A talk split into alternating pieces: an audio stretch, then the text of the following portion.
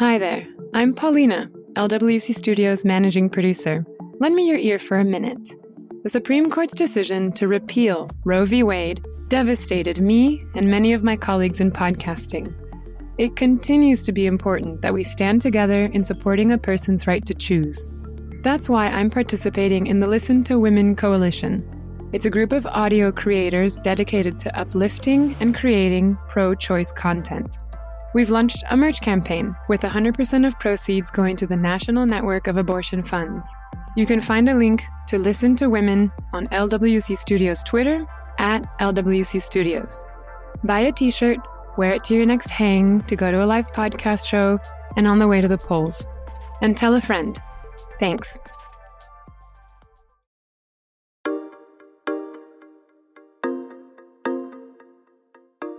Welcome to Feeling My Flow, where menstruation is an event that happens to all types of bodies.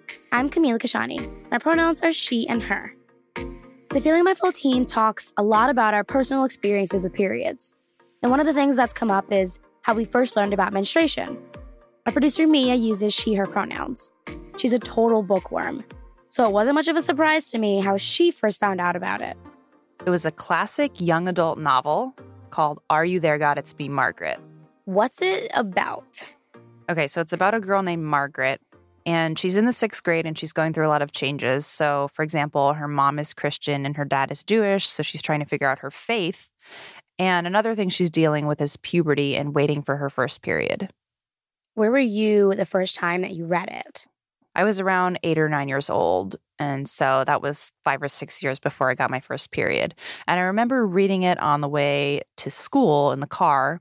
And Margaret and her friends keep talking about a period, a period, but I didn't know what that was. Did you ask anybody? I think I tried to figure it out from context clues, but I just couldn't get it. So I just asked my parents and they explained it to me. But the main thing about the book that made an impact on me is how Margaret and her friends are excited about getting a period, and it's written as such a rite of passage for them. Judy Blume wrote Are You There, God? It's Me, Margaret in 1970. And in the 50 years since, the book has been banned regularly for dealing with subjects like puberty, religion, and you guessed it, menstruation. When we started looking for other young adult books about menstruation, we were coming up short until Mia walked into a bookstore this summer and found one. The story is about 11 year old Celi Rivera, who's a dancer. She dances Afro Puerto Rican bomba, and she is on the cusp of adolescence. My name is Aida Salazar. I'm an author of The Moon Within, and my pronouns are she, her. The Moon Within is Aida's first book. The story is told from the perspective of Celi, who's 11 years old. She was very inspired by my daughter. You know, my daughter bites her nails. My daughter is bicultural and multiracial. My daughter likes to dance bomba. I thought it would be really interesting to write a story where she could see herself reflected. In the novel, Celi and her mother, Mima, don't agree on something pretty important Mima's really excited about Celi experiencing puberty, and she wants to celebrate Celi's first period with a moon ceremony. A moon ceremony, as I practice them, is a Mexica based ritual that is celebrated by the light of the full moon very soon after the menstruator has uh, experienced their first moon. Celi has Mexican and Puerto Rican heritage, so her moon ceremony is made up of indigenous Mexican traditions and Yoruba and Taino traditions from West Africa and the Caribbean. The type of moon ceremony Aida described to Mia is a pre Columbian tradition practiced by indigenous people before Europeans colonized the Americas. And it's still practiced today in places like Oakland, where Aida lives. So we gather elders in the community that are close to the menstruator. And usually it's women or people who menstruate. And we build an altar in the center of this circle and we build a fire and we set 13 stones around the fire to represent the 13 moons that appear in a year. Indigenous communities across North and South America celebrate young people in a lot of different ways. The Hoopa Valley tribe of Northern California perform what's called the flower dance. In the flower dance, people in the community sing songs to a young person being honored who wears blue jay feathers over their eyes. The ceremony can last for a few days. At the end, folks come together for a feast where they give gifts and they bless the young person. Aida grew up in Los Angeles, but her mother is Mexican and comes from an indigenous background. And Aida learned a few traditions from her. My mother has a third grade education, and she was born in Zacatecas in a rancho, which didn't have any running water or any electricity. And so her customs were very rooted in the earth. So there's a big practice of the medicinal use of herbs. There was lots of folk tales and lots of superstition around all sorts of things.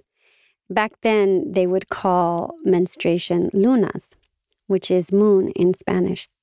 The moon completes a full cycle around the Earth every 27 days. On average, a menstruator will have a period every 28 days. It was really illuminating to think about that connection that we cycle in 20, 29 days when we menstruate, as does the moon. And that began a kind of fascination slash long term investigation with this concept. As Aida learned more about moon cycles, she started searching for books that speak about menstruation. And she remembered, Are You There, God? It's Me, Margaret. And now that book I read as a child, and I thought, you know, it would be really interesting to to write the story from a Latinx perspective, especially one that was a child that was multiracial and bicultural, like my daughter. And so I set out to write the story for her and for other menstruators like her. Although Aida has indigenous heritage, moon ceremonies weren't something that she knew about when she was growing up. The first time I got my period, I, I cried.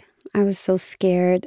I, knew, but I really didn't know what was happening. And I remember going to my eldest sister and whispering in, in her ear.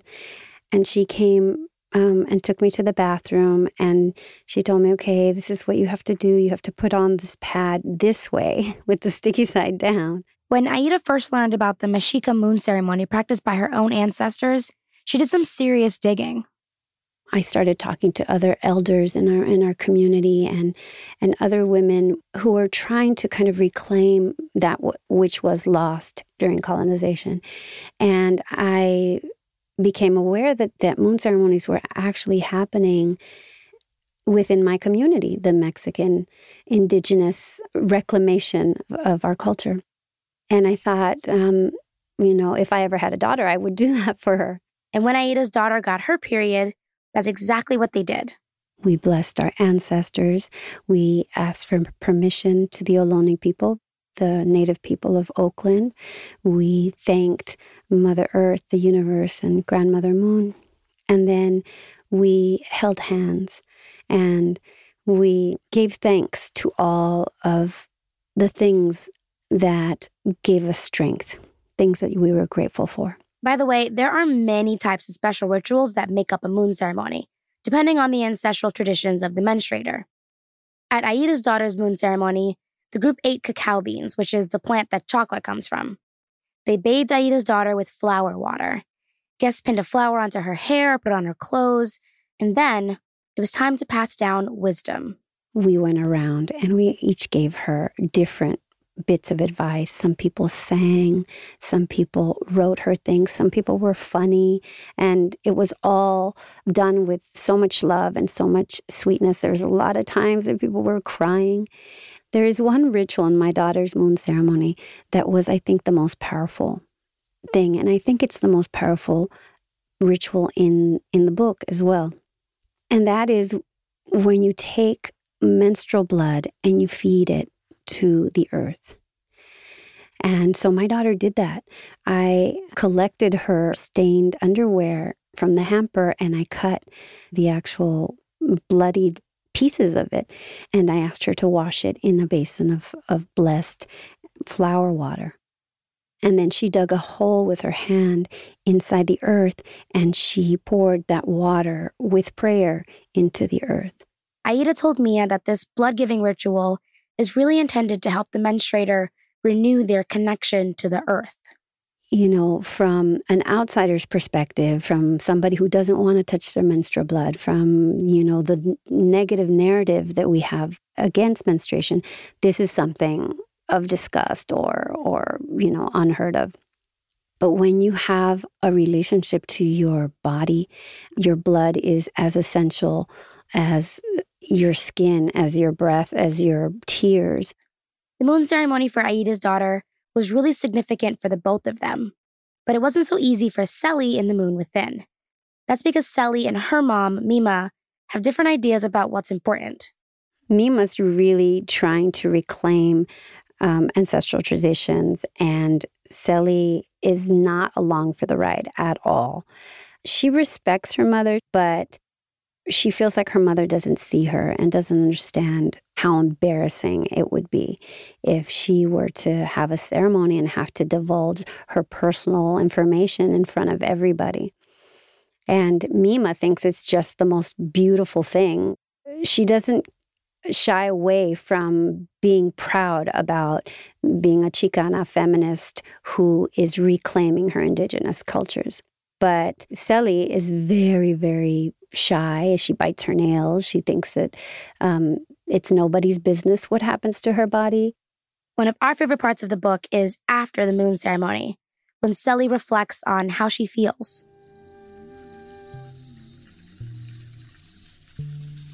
Midnight light. It is nearly midnight when I come in from the garden and settle into bed. I try not to wake Juju.